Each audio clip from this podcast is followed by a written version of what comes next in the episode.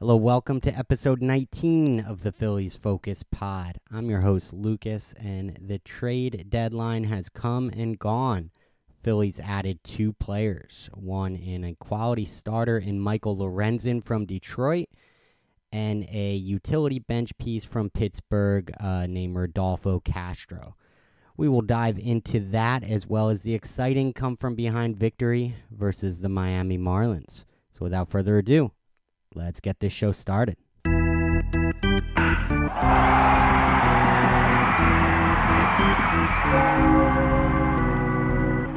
Everyone was asked their favorite superheroes. You said Scooby Doo. I, I didn't realize Scooby Doo was a superhero. Can you kind of explain his superhero lore? I mean, well, first off, he's a dog, right? And he can talk. Fair enough. Okay. The kick, the pitch.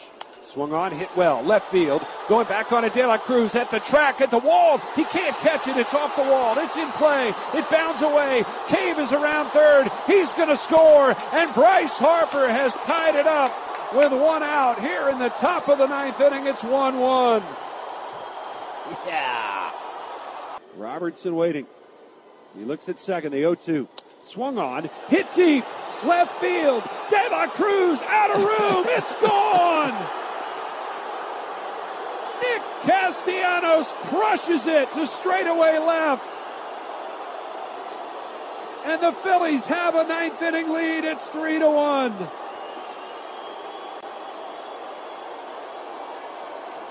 On an 0-2 pitch, Castellanos has given the Phillies the lead, and what a swing! And what a way to cap off deadline day. Uh, what a victory to be shut down for the first eight innings on only four hits to last year's Cy Young winner, Sandy Alcantara. Um, I really thought they were going to bring him back out after the eighth inning. He was only uh, just over 100 pitches, uh, was just dominating all night, but I guess Miami wanted to break in their new closer, David Robertson, who I have uh, I've been advocating for all season, but he he definitely uh, helped the Phillies out tonight. So, um, man, this team, this team just really never, never quits, do they? Never say die, Tom. Never, ever, ever say die with this club. Holy Lord sakes. Never say die indeed. Yeah, I gotta say when um when Bohm struck out after Schwarber got on first base um, and Harper was coming to the plate, I wasn't wasn't so sure how it was gonna go, but Harper uh, came up with yet another very clutch hit. Um, his numbers are off the charts in the eighth inning or later this year in, in clutch situations, and uh, just rocketed that ball to left field. I thought maybe it was gone for a second. Um, thankfully, it was just outside of the reach of the of Miami's left fielder. Um, ended up tying up the game, and then uh, and then Castellanos with the the big, the huge home run versus uh, Robertson, and um, yeah, I got to tell you, I couldn't be happier for Castellanos and uh, and the way in which he pulled it out. Um, through all the struggles he's been going through post All Star break, uh, just really feel good for him to kind of get that monkey off his back and come up for uh, for his team in such a huge way. Um, right after the game, uh, Franzke was inter- interviewed Castellanos on WIP, um, in which Castellanos had a just really opened up and and and uh, was really raw. And uh, I'm gonna play that interview now. Tied it, and Nick Castellanos joining us downstairs uh, underneath by the Phil's clubhouse. And uh, Nick, congrats on the win. Uh, how did that swing feel to you? Fantastic. for for the obvious reasons that it put us ahead in the game, but for personal reasons, because man, did I need that. well, we, we feel it for you, buddy. Uh, I mean, uh, there was a, a, kind of a collective exhale from everybody, I think, to see you uh, unleash, uh, kind of unload on that baseball. Thank you. Uh, talk a little bit about how this struggle has been for you, and I mean, I, we know how hard you work, and you're trying to uh, fix it, and, and you've been really open about it, talking about it. Um, what's this been like for you? A big learning experience. You know that I think sometimes with hitting, I'm such a feel guy that that I'll have I'll get careless with like my work or my routine. Not that I not that I don't um, hit, you know, but uh, I'll take for granted that the game is easy. And then uh, if you don't have that like religious work routine and plan every day, like when when the game goes, sometimes it goes, you know, and you know, honestly, playing in playing in Philly, you know, everybody wants to win so bad. The pressure is is more, you know, because of the expectations, and that's why, you know, me learning is just st- having having the same mindset, sticking with the work, and just letting the game uh, come to you. Nick, so awesome, by the way. So happy for you for the big hit. I, I, I wonder, can you give us? You talk about the hard work, and you've been in there in the cage and working with K Long, and I love this question, and I hope you can answer it. Is specifically though for us and the listeners, what are the things for you that you work on? For example, is it pitch selection that's that you think's giving you trouble? Is it mechanical things that you're working on? And what are some of the specifics that you could tell us? Or is a- it all of it? This is a fantastic question. Honestly, you know, I I want to hit so bad. I love hitting ever since I was a little kid, right? Um, but what gets me in trouble is that then if I if if I don't feel like I'm hitting well, I want to hit worse, you know. And then I start chasing and I start, you know, expanding, and then I become easy and easy out pretty much. And then that's frustrating because then I start working on my swing and this and that, and start tinkering and you know Too much tinkering, maybe, is what you're saying. It can Oh, lead. no, no doubt. Yeah. You know, so I wish, I wish that I can turn, you know, my mind off when I go home. But you know, a lot of times when I go home, I'm just walking around in the living room, figuring out, all right, this, this, this, you know, and it's Yeah. a, it's a good thing because I like I'm a, I'm an obsessive person, but it's also a bad thing because you know sometimes you just have to smile and put it down and wait till tomorrow. Uh, we're going to let you go. We knew you did the, uh, the the stuff with TV as well, but I just wanted to ask you real quick about uh, Michael Lorenzen. I know you know him Sure. and uh, what kind of a guy he is, and uh, what the Phillies are getting. Uh, they're getting an, they're getting a great person. They're getting uh, an unbelievable athlete. I think he's. I know Shohei Ohtani, uh, you know, is doing his thing, but Lorenzen I think also has struck out a hitter and hitting a grand slam or something like that in a game. And I know he's also made ESPN top ten plays in the outfield. So you know, you're getting a you're getting a very special athlete. Yeah, he had a thousand OPS one year at the plate. Kid can rake, right? Uh, he can. He can. Hey Nick, uh, thanks for the time. Congrats on the on the home run, good win, and uh, go enjoy it. awesome. Awesome. Nick Castellanos, uh, star of the Yeah, yeah, I gotta say, I just you.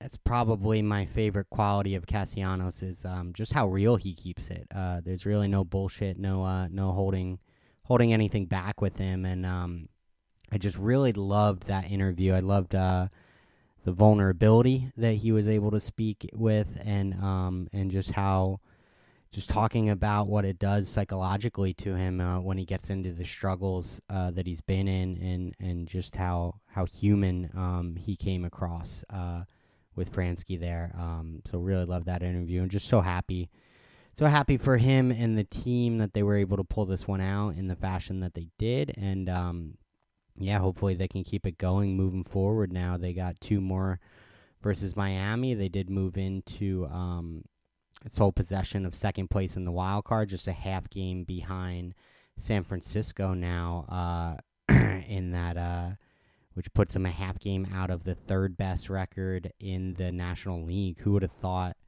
we'd be saying that um, just a couple months ago when we were uh, at 25 and 32?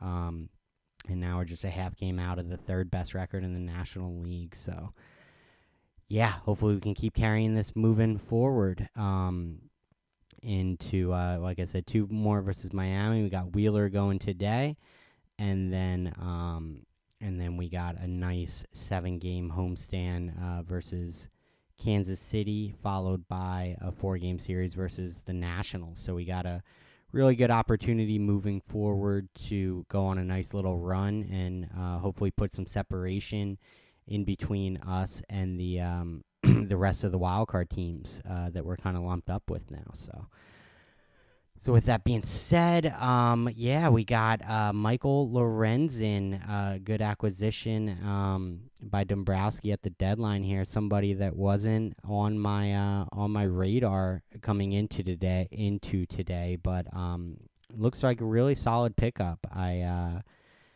yeah, he made the uh, AL All Star team this year for Detroit. He started um, 18, he started 18 games this year en route to a uh, 3.58 ERA. He's got 83 strikeouts to just 27 walks. That's good for um, seven strikeouts per nine to just two walks per nine innings. Um, he has a 4.02 career ERA. So although he is his numbers are a little bit better this year than his career, there's not that much of a variance. So um, what we sh- what we see so far should be what we will be getting. Um, he is uh, approaching a career high high in innings pitched, so that's something to keep an eye on. But um, yeah, they really uh, are prioritizing ro- uh, rotation depth, as Dombrowski uh, said he was going into this week, and yeah, some nice insurance if we're worried about um, potential injuries moving forward and um, and things of that nature. It's it's nice to have the knowledge of that we have this depth now moving forward that um,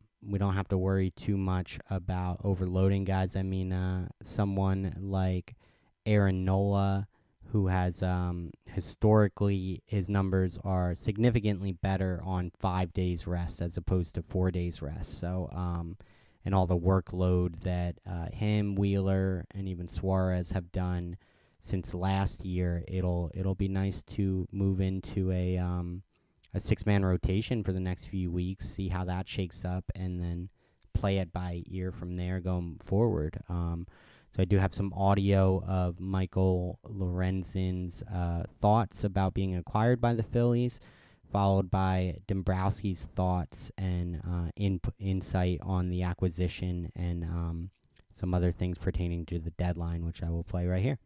The Phillies are a good team, really good team. Um, I played with quite a few of them when I was younger, and so it'll be fun to play with them again. And um, yeah, it's going to be exciting. Good, good atmosphere, good city, um, and uh, yeah, I'm, excited for the opportunity. I feel like there's still more room to grow, and I'm getting better. So hopefully, I can, you know, when I go to Philly, I can go apply that, and you know, they get the the benefits of that. And I know Caleb Cotham, the pitching coach from Cincinnati was strength coach there from Cincinnati, um, Morgan. So it, it should be should be pretty easy to break in. We've liked Lorenzen for a while. I mean, he's a guy that um, you know pitched well for them all year. He was even a guy we inquired about in the wintertime, but he was in a position where he really wanted a, a commitment to be a starting pitcher at that point, and we could not give him that commitment.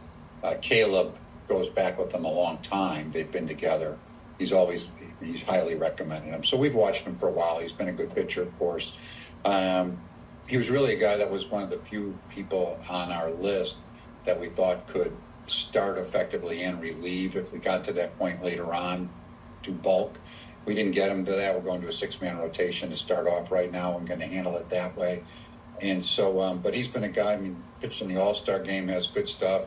I draft choice in the past, so he's always been someone that's been a a quality major league pitcher. It's very interesting to hear both of their thoughts in terms of uh, Michael Lorenzen and his opinion about acclimating to this Phillies team, as well as Dombrowski's thoughts behind his deadline moves and uh, lack thereof. Um, as far as Michael Lorenzen, he definitely seems like the type of guy that is going to fit right into this Phillies clubhouse. Um, very athletic player. You heard. Uh, Franzke joke with Cat in the Castellanos interview about his ability to play outfield and and hit. Um, how he mentioned he had that uh, thousand over a thousand OPS with Cincinnati that one year, albeit in a small sample size, but really speaks to his uh, overall athleticism and versatility. Um, speaking of his versatility, really m- reminds you of uh, a lot of Matt Strahm out of out of this Phillies bullpen um, in his ability to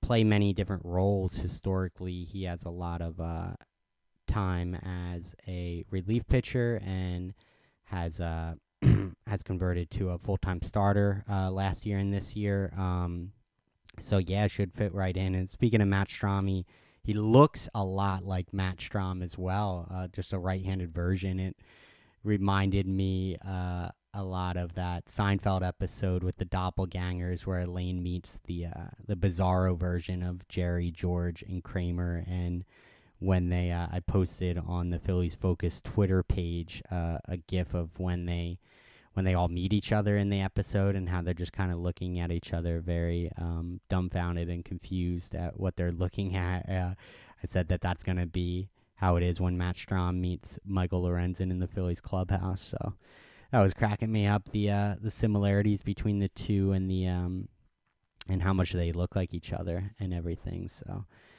So all in all, uh, very happy with the the deadline deal of Michael Lorenzen. That's going to provide uh, a lot of pitching depth for this team heading down the home stretch. Um, so I uh, did think it was interesting as far as Dombrowski talking about not wanting to add redundancy at the deadline as far as um, adding on to his team's weaknesses and you know the philosophical philosophical thoughts behind that. I have to wonder if that was a slight reference to uh, Teoscar Hernandez from the outfielder that they were looking at from the Mariners, who leads the league, leads the majors in strikeouts. Um, so I have to wonder in terms of him referencing redundancy, if he just thought that um, with Teoscar uh, Hernandez leading the league in strikeouts, if that was just not something that he felt comfortable adding to this team as it could potentially just pile on to an already um,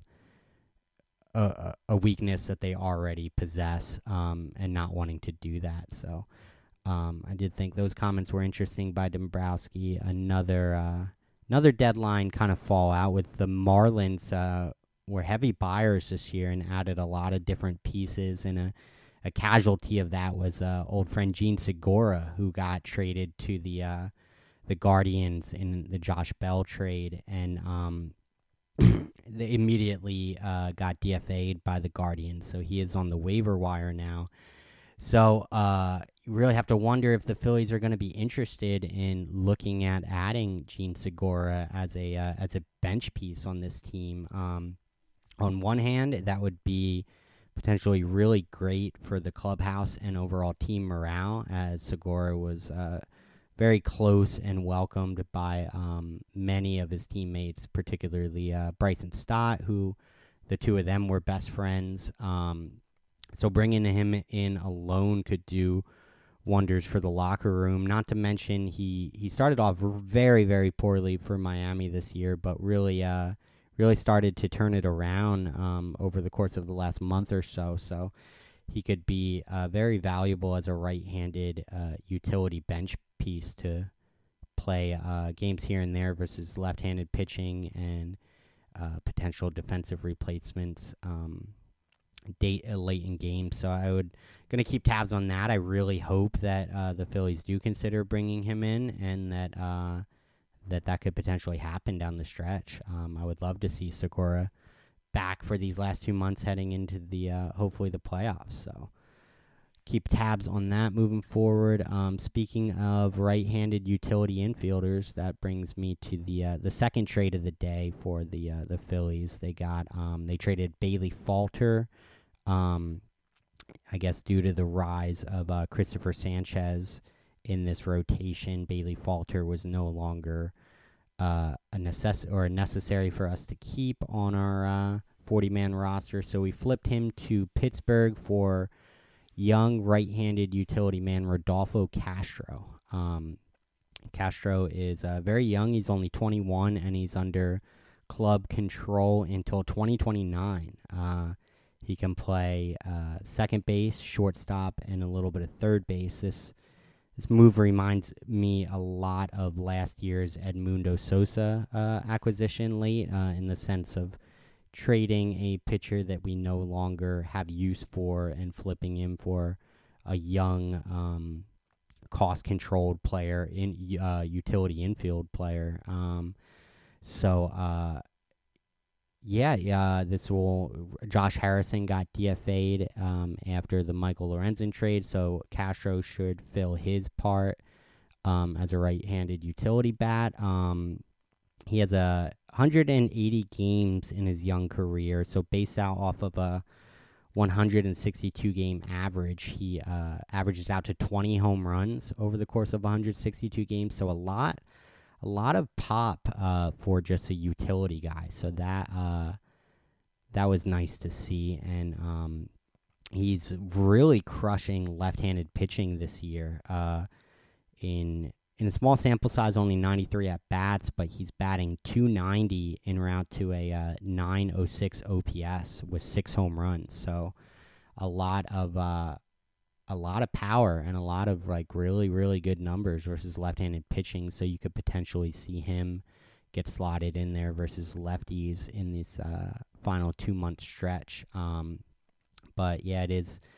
So uh, a good, I think, under the radar trade. Um, you know, especially long term team controlled uh, moving forward. There's a lot of potential there uh, if we can kind of unlock him on a more regular basis. And and if not, he does have a minor league option as well. So if we were to get someone, um, if we were to get Jean Segura, you know, we could uh, still have Castro down in a triple triple A kind of um, and honing in on his skills and maybe trying to improve him versus right-handed pitching as well. Um, so all in all, I would say uh, very successful trade deadline. Uh, they didn't make any uh, huge acquisitions, but they also didn't uh, mortgage the future or deplete this farm system at all. So we're really just banking on our uh, our star players uh, playing up to their capabilities in this home stretch. So. Um, so yeah, I just want to touch base on the the trade deadline acquisitions, as well as the exciting victory last night versus Miami. And uh, hopefully, we keep this on going these last two, um, as well as into the weekend, returning home versus Kansas City, followed by against the Nationals next week. So uh, that'll do it for the trade deadline recap um, episode. As always, thank you so much for listening. Um, I will be back next week uh, to touch base and, and see what we got moving forward. So, alrighty. Thank you all again, and I will talk to you soon.